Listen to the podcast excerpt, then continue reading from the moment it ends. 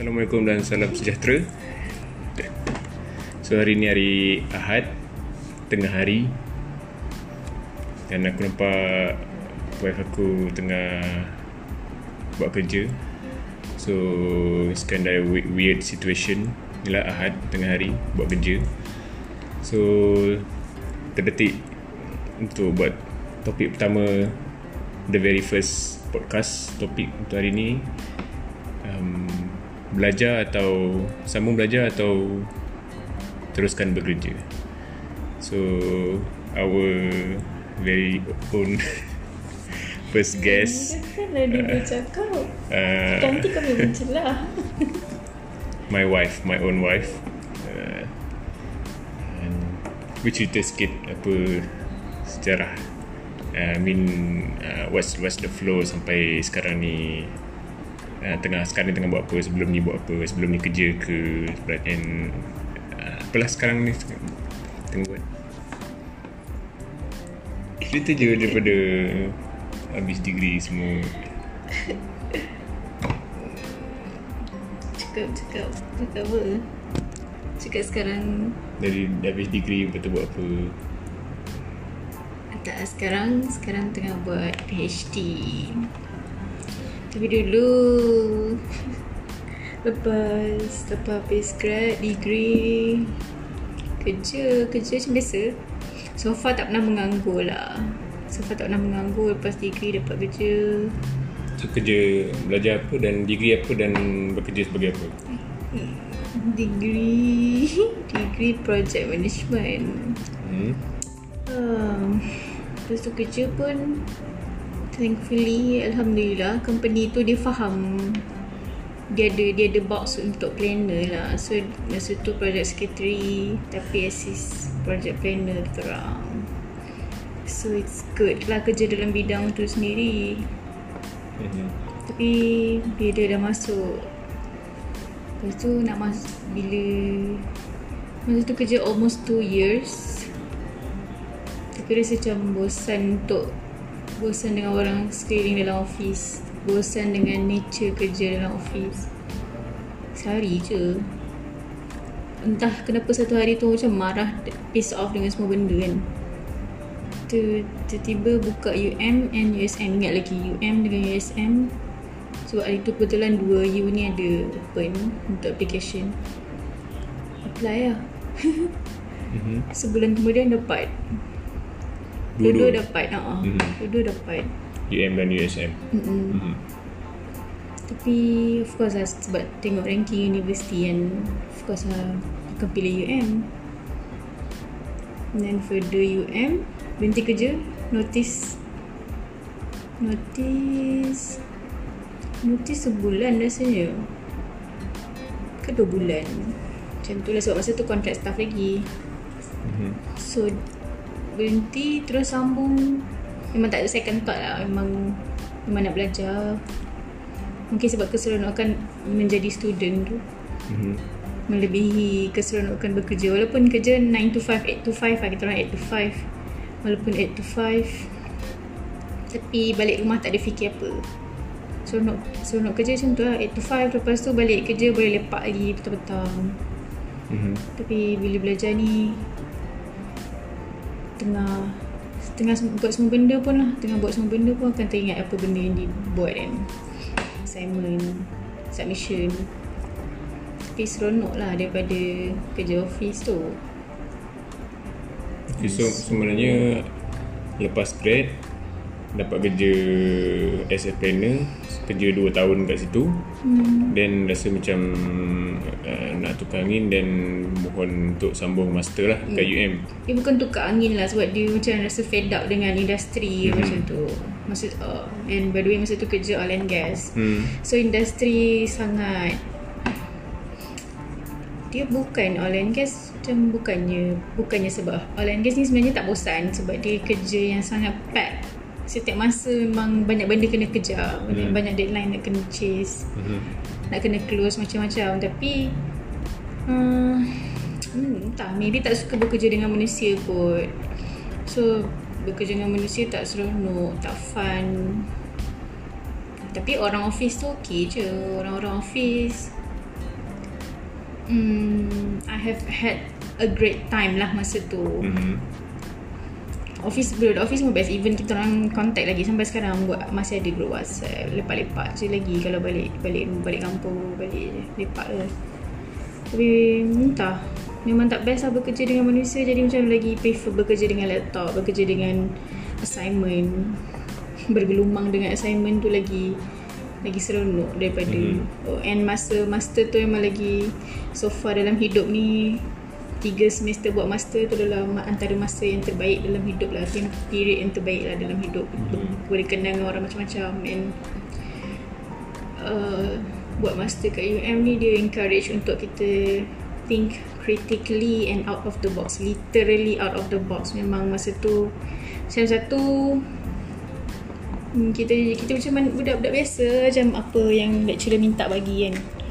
Apa apa instruction ikutlah tapi sebenarnya benda tu tak best untuk dunia luar. Kita kena kerja. Kalau nak kerja sebenarnya bos lagi suka kita proaktif.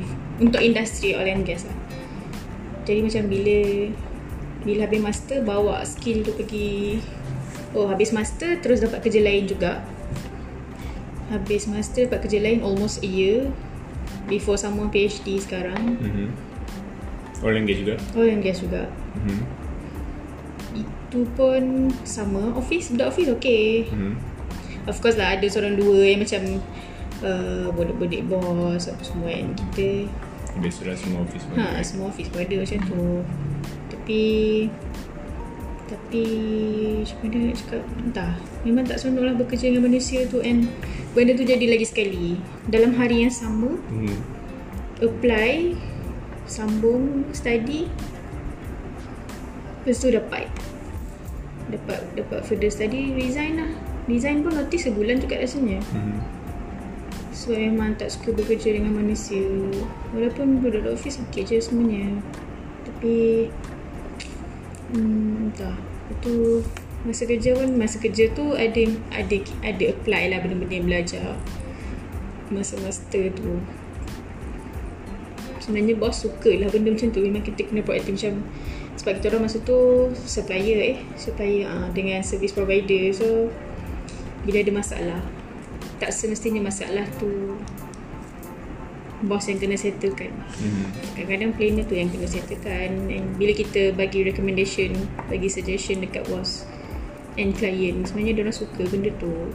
Tapi ada orang memang kebanyakan lah kebanyakan orang sebenarnya just bagi ikut je instruction apa yang bos bagi instruction Okay apa job scope Apa job description buat Cakap macam ni macam ni Kau ikut Tapi Nak proaktif tu Jarang Bukan tak ada Tapi jarang lah Tapi anyway Hmm, it depends kalau memang ada orang suka kerja, ada orang memang suka 8 to 5.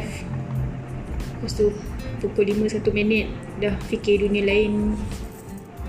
Tapi kalau further study memang tak lah macam tu. Further study memang hmm, semua setiap masa akan fikir benda yang macam marketing yang yang lah benda yang benda yang di dibuat tu lah macam tu so macam terutama bila buat PhD kan Hmm. tengah solat pun akan fikir oh okay macam semalam Hmm. tengah solat oh okay aku nak macam ni macam ni macam ni okay aku dah dapat idea dah Mhm. macam ni macam ni macam ni memanglah solat tu tak usyuk kot. Hmm. tapi ada macam tu lah memang life dia macam memang life masa further study macam tu. Tak boleh nak samakan dengan kerja. Tapi macam ada orang cakap oh tak apalah kau sebab bagi orang financial adalah faktor utama untuk further study kan. Betul. So macam Kalau kita kerja Kita Kita gain money. Tapi kalau kita Further study ni Kita Spend Money And hmm. It's not It's not Not There's a lot of money Yes. to, to be spent off Lagi kalau PhD kan lagi-lagi kalau UM yuran Yeah. UM satu untuk untuk setakat ni lah Hmm. untuk yang bukan clinical mm-hmm. program hmm. yuran dia 5k memang memang range dia lah. One sem satu yes per semester mm-hmm. 5k Mm-hmm. memang memang prepare je lah 5k Mhm. If- tapi kalau register 6k kena prepare untuk UM lah untuk U lain sebenarnya UiTM lagi senang. Lagi murah lah of course. Orang tu UiTM lagi murah sebab lagi banyak subsidi. Bukan sebab UiTM murah. UiTM bagus tapi sebab dia banyak subsidi. Untung lah dapat UiTM Mhm. Mhm. actually untung dapat UiTM cuma terpulang lah pada orang. Ada ada course and ada special special punya principal. Mhm. Dia punya expert uh, dekat UM ada expert kat USM ada expert kat UTM so masa masa tu depends lah nak nak pergi kat mana. Tapi back to the topic of financial ni. Hmm. so far masa based on my experience tak pernah susah lah masa belajar. Kecuali degree tu degree macam biasa kita ambil PT kan. Mhm. memang tunggu duit bulan-bulan. Dari parents tunggu duit SEM PT satu SEM Mhm. tapi masa master tu sebenarnya kena pandai ambil peluang sebab masa master tu gamble je masuk tak ada tak ada apa tak ada tak ada financial Tak ada plan bantuan. Oh, tak ada bantuan tak ada apa lepas tu rezeki juga Mhm. Masa tu Baitul Mal Sarawak memang akan bagi setiap kali further postgrad dia akan bagi 4000 satu sem. So tu dah boleh lah sikit cover untuk yuran Mhm.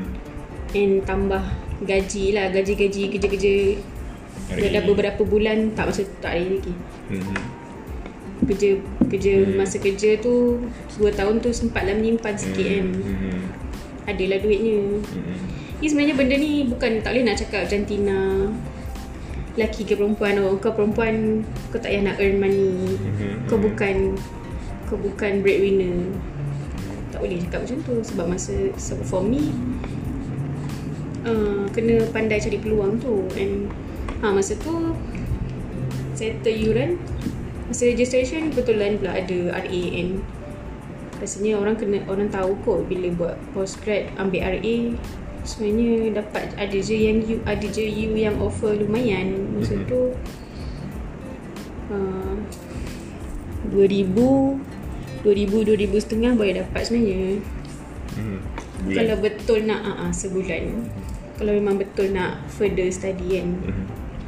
And dalam masa sebab masa sebab for me sebenarnya study ni satu investment and ilmu untuk engkau lah ilmu tu untuk membentuk kepribadian tu satu satu Mhm. hal lain tapi bila Mhm. nak fikir pasal untuk uh, kelangsungan hidup Mhm.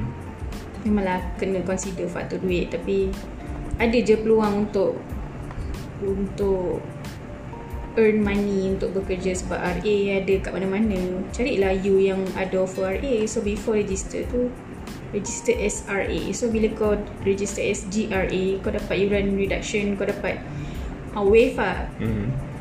banyak yuran akan di wave lah. So berapa je yuran kau tinggal nanti? Ya, macam tu lah. And kau dapat duit setiap bulan. Mhm. Mhm. it, that's what I I've done masa master. Mhm. Kira masuk lah juga masa master tu. Mhm. sebab masa master tu dah pakai kereta sebab masa kerja dah pakai kereta. So master masa master tu pening juga mula-mula nak macam okay macam mana kalau master nanti sambung nak bayar kereta semua kan? Tapi sebab memang tak nak kerja office. Mhm. nekat lah. Cari lah duit. Lepas tu dapat RA Okey lah bayar, bayar. Boleh, da- boleh bayar kereta Boleh bayar asrama. Asrama UM 400 setengah Satu sen. Mhm. So Sama lah kalau kau lelaki pun kau cakap kau nak Kau nak ni kan Nak duit kan. Ada banyak cara sebenarnya. So terpulang kalau macam kau memang nak further study For me Masalah duit tak pernah jadi isu Sebab rezeki memang akan ada bila kau further study yang macam tu. Kalau memang nak further study Tapi kalau ada orang macam masih berkira-kira dengan tu. Eh, eh and even ada seorang budak ni. Classmate lah, dia RA juga lelaki. Anak seorang. Mhm. buat RA Okay je. Memanglah wife dia kerja juga. Hmm. Wife dia kerja, dia pun kerja Tapi okay lah benda tu untuk Sebab dia memang nak jadi academician. So tak ada Macam kalau ada, ada orang yang memang ada second thought Untuk further study. Mhm. Banyak benda boleh Banyak alternatif boleh guna untuk selesaikan Hmm. Isu financial tu Sebab of Hmm. course Kalau boleh settle financial tu Ramai je nak further study Mhm. Tapi hmm, Tak dia Basically sebab Sebab ni lah Sebab memang tak suka kerja office Manusia kat office ni Dia macam Daripada dapat dosa kering Kerja kat office tu Mhm. ha, Baiklah Further study Mhm. Dan memang Memang Biasanya kalau further study ni Orang yang nak Jadi academician Baloi lah Further Mhm. study ni Kalau kau masih nak stay Dalam industri Mhm. Master dah cukup dah PhD tak payah sangat Tak payah Baik ambil skill Hmm. ataupun accreditation yang lain-lain lah. Hmm. Kalau PhD ni untuk academician. Tapi sebenarnya masalah duit memang duit masalah juga tapi banyak cara untuk cari.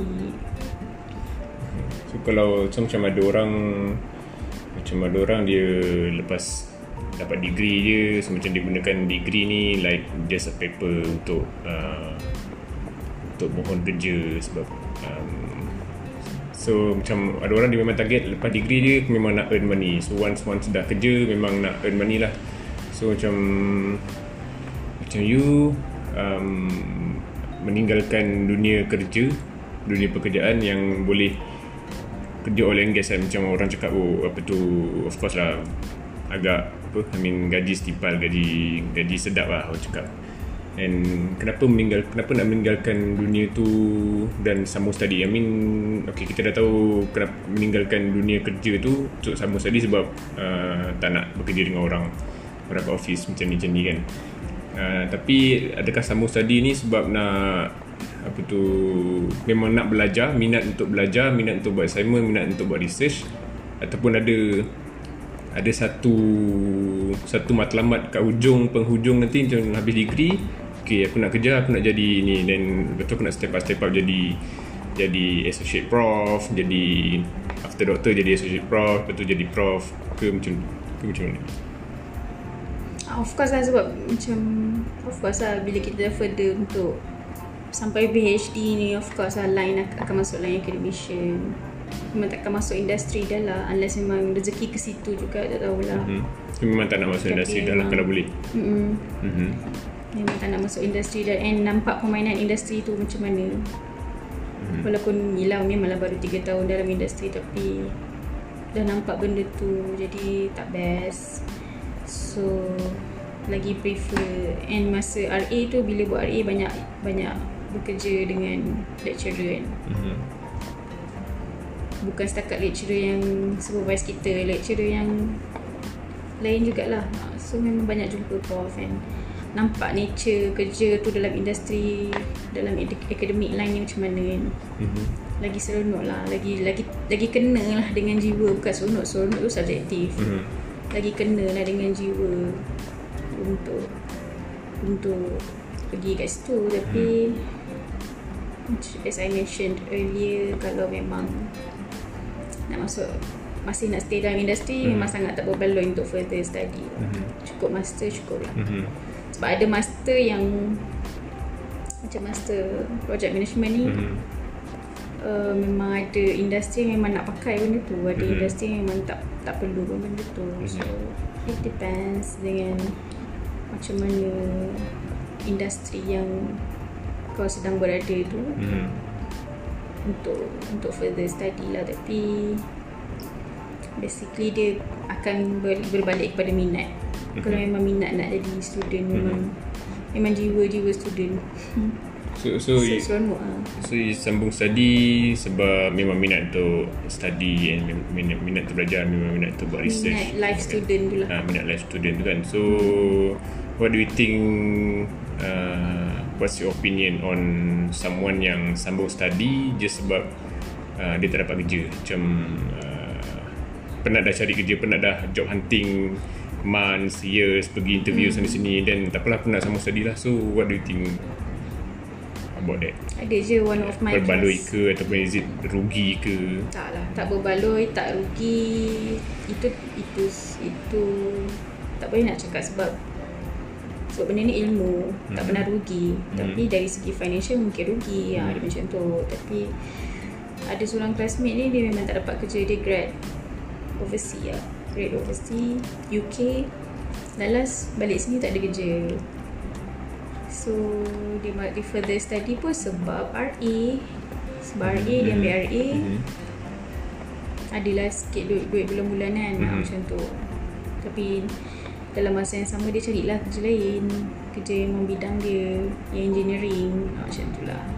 Tapi again dia bila situasi macam tu dia memang bukan nak jadi academician. So dia akan rasa macam buat RA dan sambung master tu sebagai kerja lah. Mm-hmm. so dia akan jadi stress akan jadi bosan. Mm.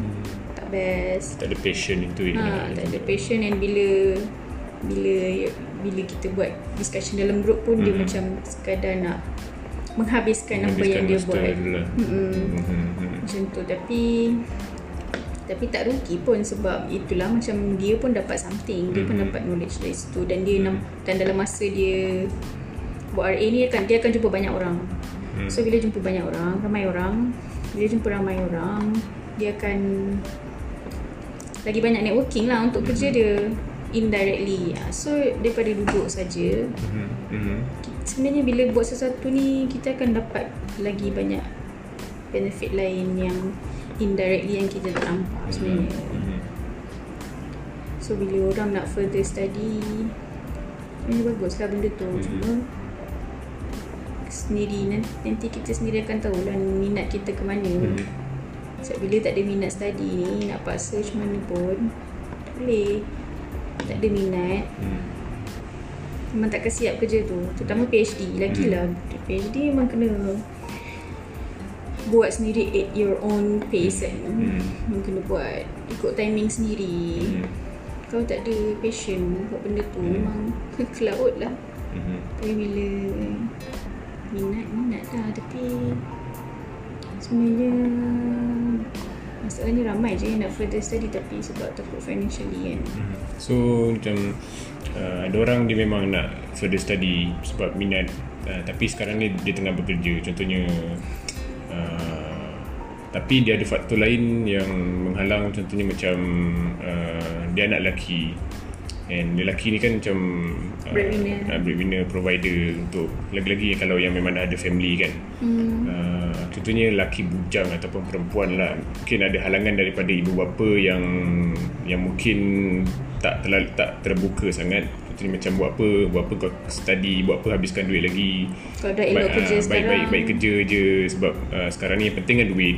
Nak cari kerja pun susah kan. Hmm. Sudah ada kerja kenapa nak quit nak sambung study. So lepas study ni kau nak kerja apa? And contohnya macam ataupun lelaki mungkin uh, uh, sebab dia nak jadi dia dia adalah provider kepada family secara asasnya lah. Um, tapi sebab sebabkan benda-benda ni dia rasa macam itu adalah antara halangan ni selain selain faktor uh, kewangan lah. So apa tips ataupun nasihat untuk orang-orang yang macam ni orang-orang yang dilema untuk sambung study yang memang diorang passion diorang adalah ke situ sebenarnya. Dia bukan tips lah sebenarnya tapi hmm. sharing in my opinion. Sebenarnya bila contoh first tadi masalah parents kan. Masalah parents ni dia bukan setakat study je. Banyak benda yang parents akan tak setuju dengan decision anak. Tu benda yang basic lah. Hmm.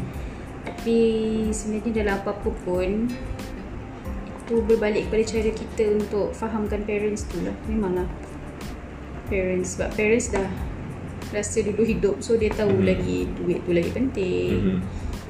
tapi kita kena fahamkan dia mm-hmm. apa concern dia itulah yang kita kena fahamkan mm-hmm. apa yang apa yang dia tak okey kita mm-hmm. okeykan lah dari benda tu kan mm-hmm. dan sebenarnya kalau parents memang parents boleh faham parents ni lagi bijak dari kita sebenarnya mm-hmm. parents lagi fa- akan lagi faham benda yang kita yang kita cakap dia akan lagi fikir banyak hmm. dari banyak aspek.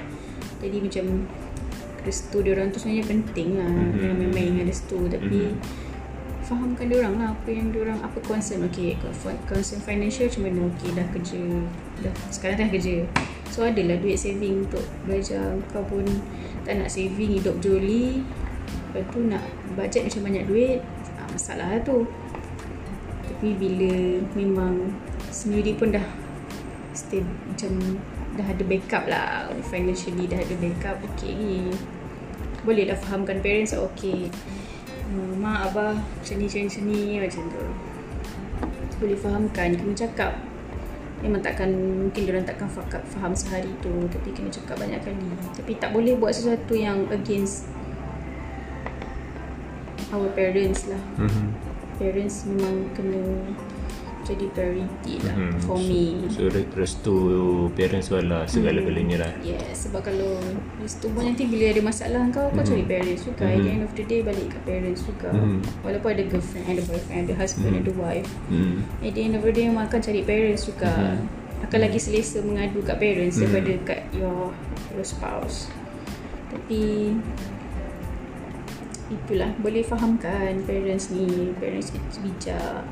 Dia akan faham apa yang kita nak yang kita nak buat tu. Tapi slow-slow lah.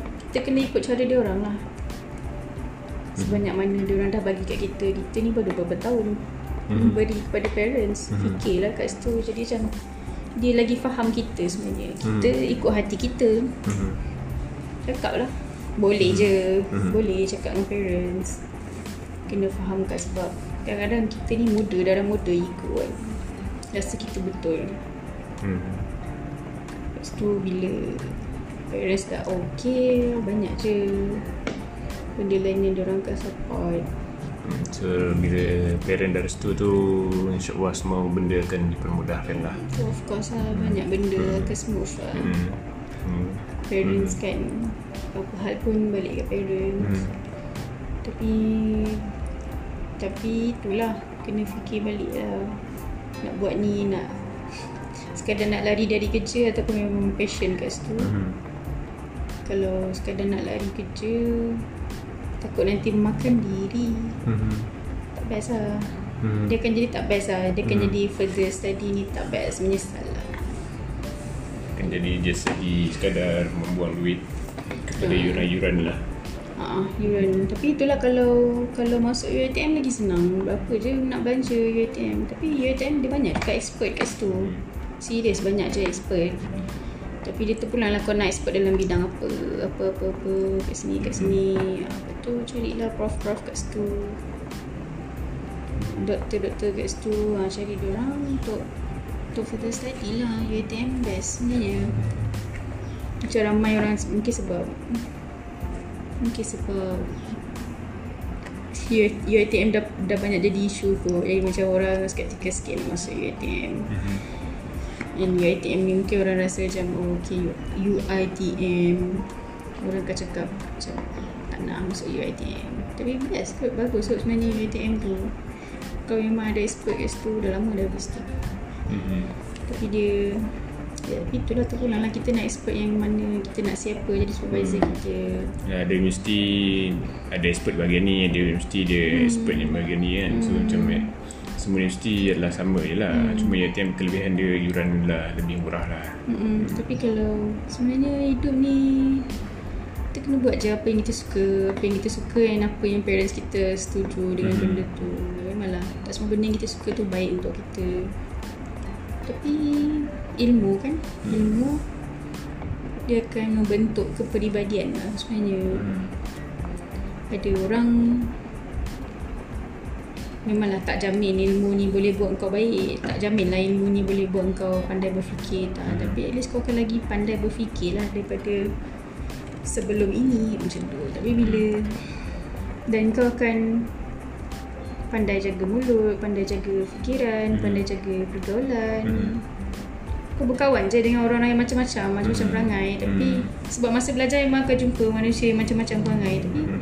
berkawan cara baik lah Hmm. Itulah bestnya jadi student ni Kita tak Kita tak selektif Bila bekerja Kawan-kawan kita Dia macam okay ni exact Exact kawan dengan engineer Hmm. Technician kawan dengan technician Intern kawan dengan intern Hmm. Itu dari pengalaman Masa Hmm. kerja lah Hmm. Masa kat office pun macam tu Major intern asing Hmm. Hmm. Exact duduk dengan exact Jarang lah ada yang non exact boleh masuk dengan exact Hmm. Ada ada tapi jarang Ini yang pandai kipas pandai lah Hmm. Bos duduk dengan bos Jarang lah jumpa bos duduk dengan Exact biasa Hmm. Manager duduk dengan manager Hmm. Jadi macam kita nak berkawan tak seronok Tapi bila further study Kita tak tahu pun kawan kita tu Manager General manager ke apa Hmm. Hmm. Sebab masing-masing pun humble. Hmm. Masing-masing pun nak belajar. Hmm. Sempoi lah sempoi. Jadi macam seronok lah nak berkawan Tapi bila kat office Dah ada. Gap tu dah ada. Tak seronok lah. Jadi macam kita nak Kita nak memahami Macam mana nak bergaul dengan golongan yang lain pun susah. Bila kita belajar Golongan lain tu akan jadi kawan kita. So kita faham lah apa benda dalam dunia orang macam mana. Mhm. Ya ya ya dah. So kita tahulah Kuranglah takut nak berkawan Jadi bila kita tak tak bekerja Sebab further study ni orang lain Orang yang umur dia Senior-senior sikit kan Mhm. Mhm. So kita akan nampak ada orang macam Oh macam ni rupanya dia orang bergaul Macam ni rupanya dia orang berkawan So kita pun boleh Belajar social skill tu lah Hmm. Macam mana golongan-golongan ni bergaul. Hmm. Dia orang Ya, punya betul. gurauan macam mana kan Level Hmm. gurauan macam mana Hmm. Tapi Pandai-pandai bawa diri lah Tapi Jangan takut lah Untuk mencuba apa yang kita nak buat Hmm. Buat je Ramai je Budak master Budak PhD ni Bapa-bapa orang Mhm. It's never too late to learn lah. Yes Bila-bila pun boleh Yeah, just do what you want to do. Um, terima kasih Isteri untuk perkongsian pada tengah hari ini. Sudah uh, uh, apa kita doakan agar uh, mereka yang sedang menyambung pengajian sekarang ni dipermudahkan urusan dan dapat grade uh, pada masa yang masa yang ditetapkan lah. Dan dipermudah segala urusan belajar financial dan segala-galanya. Betul-betul Okay, sampai di sini saja. Pada podcast pertama kami. Kalau publisher Hmm, kalau publish. Publish kot. Lama kat ni. Ada orang dengar ke? Albat uh, Apa tadi nak cakap dah lupa. Aduh, ah, harap-harap perkongsian ni dapat membantu um, Sesiapa yang tengah dilema Ataupun memberi satu insight baru Walaupun tak membantu sangat. Tak adalah banyak fakta sangat pun uh, Tapi dapat membantu sesiapa yang Sesiapa yang mendengar dan uh, Having some kind of thought. Having some kind of thought lah. Ya, yeah, okay Itu saja Assalamualaikum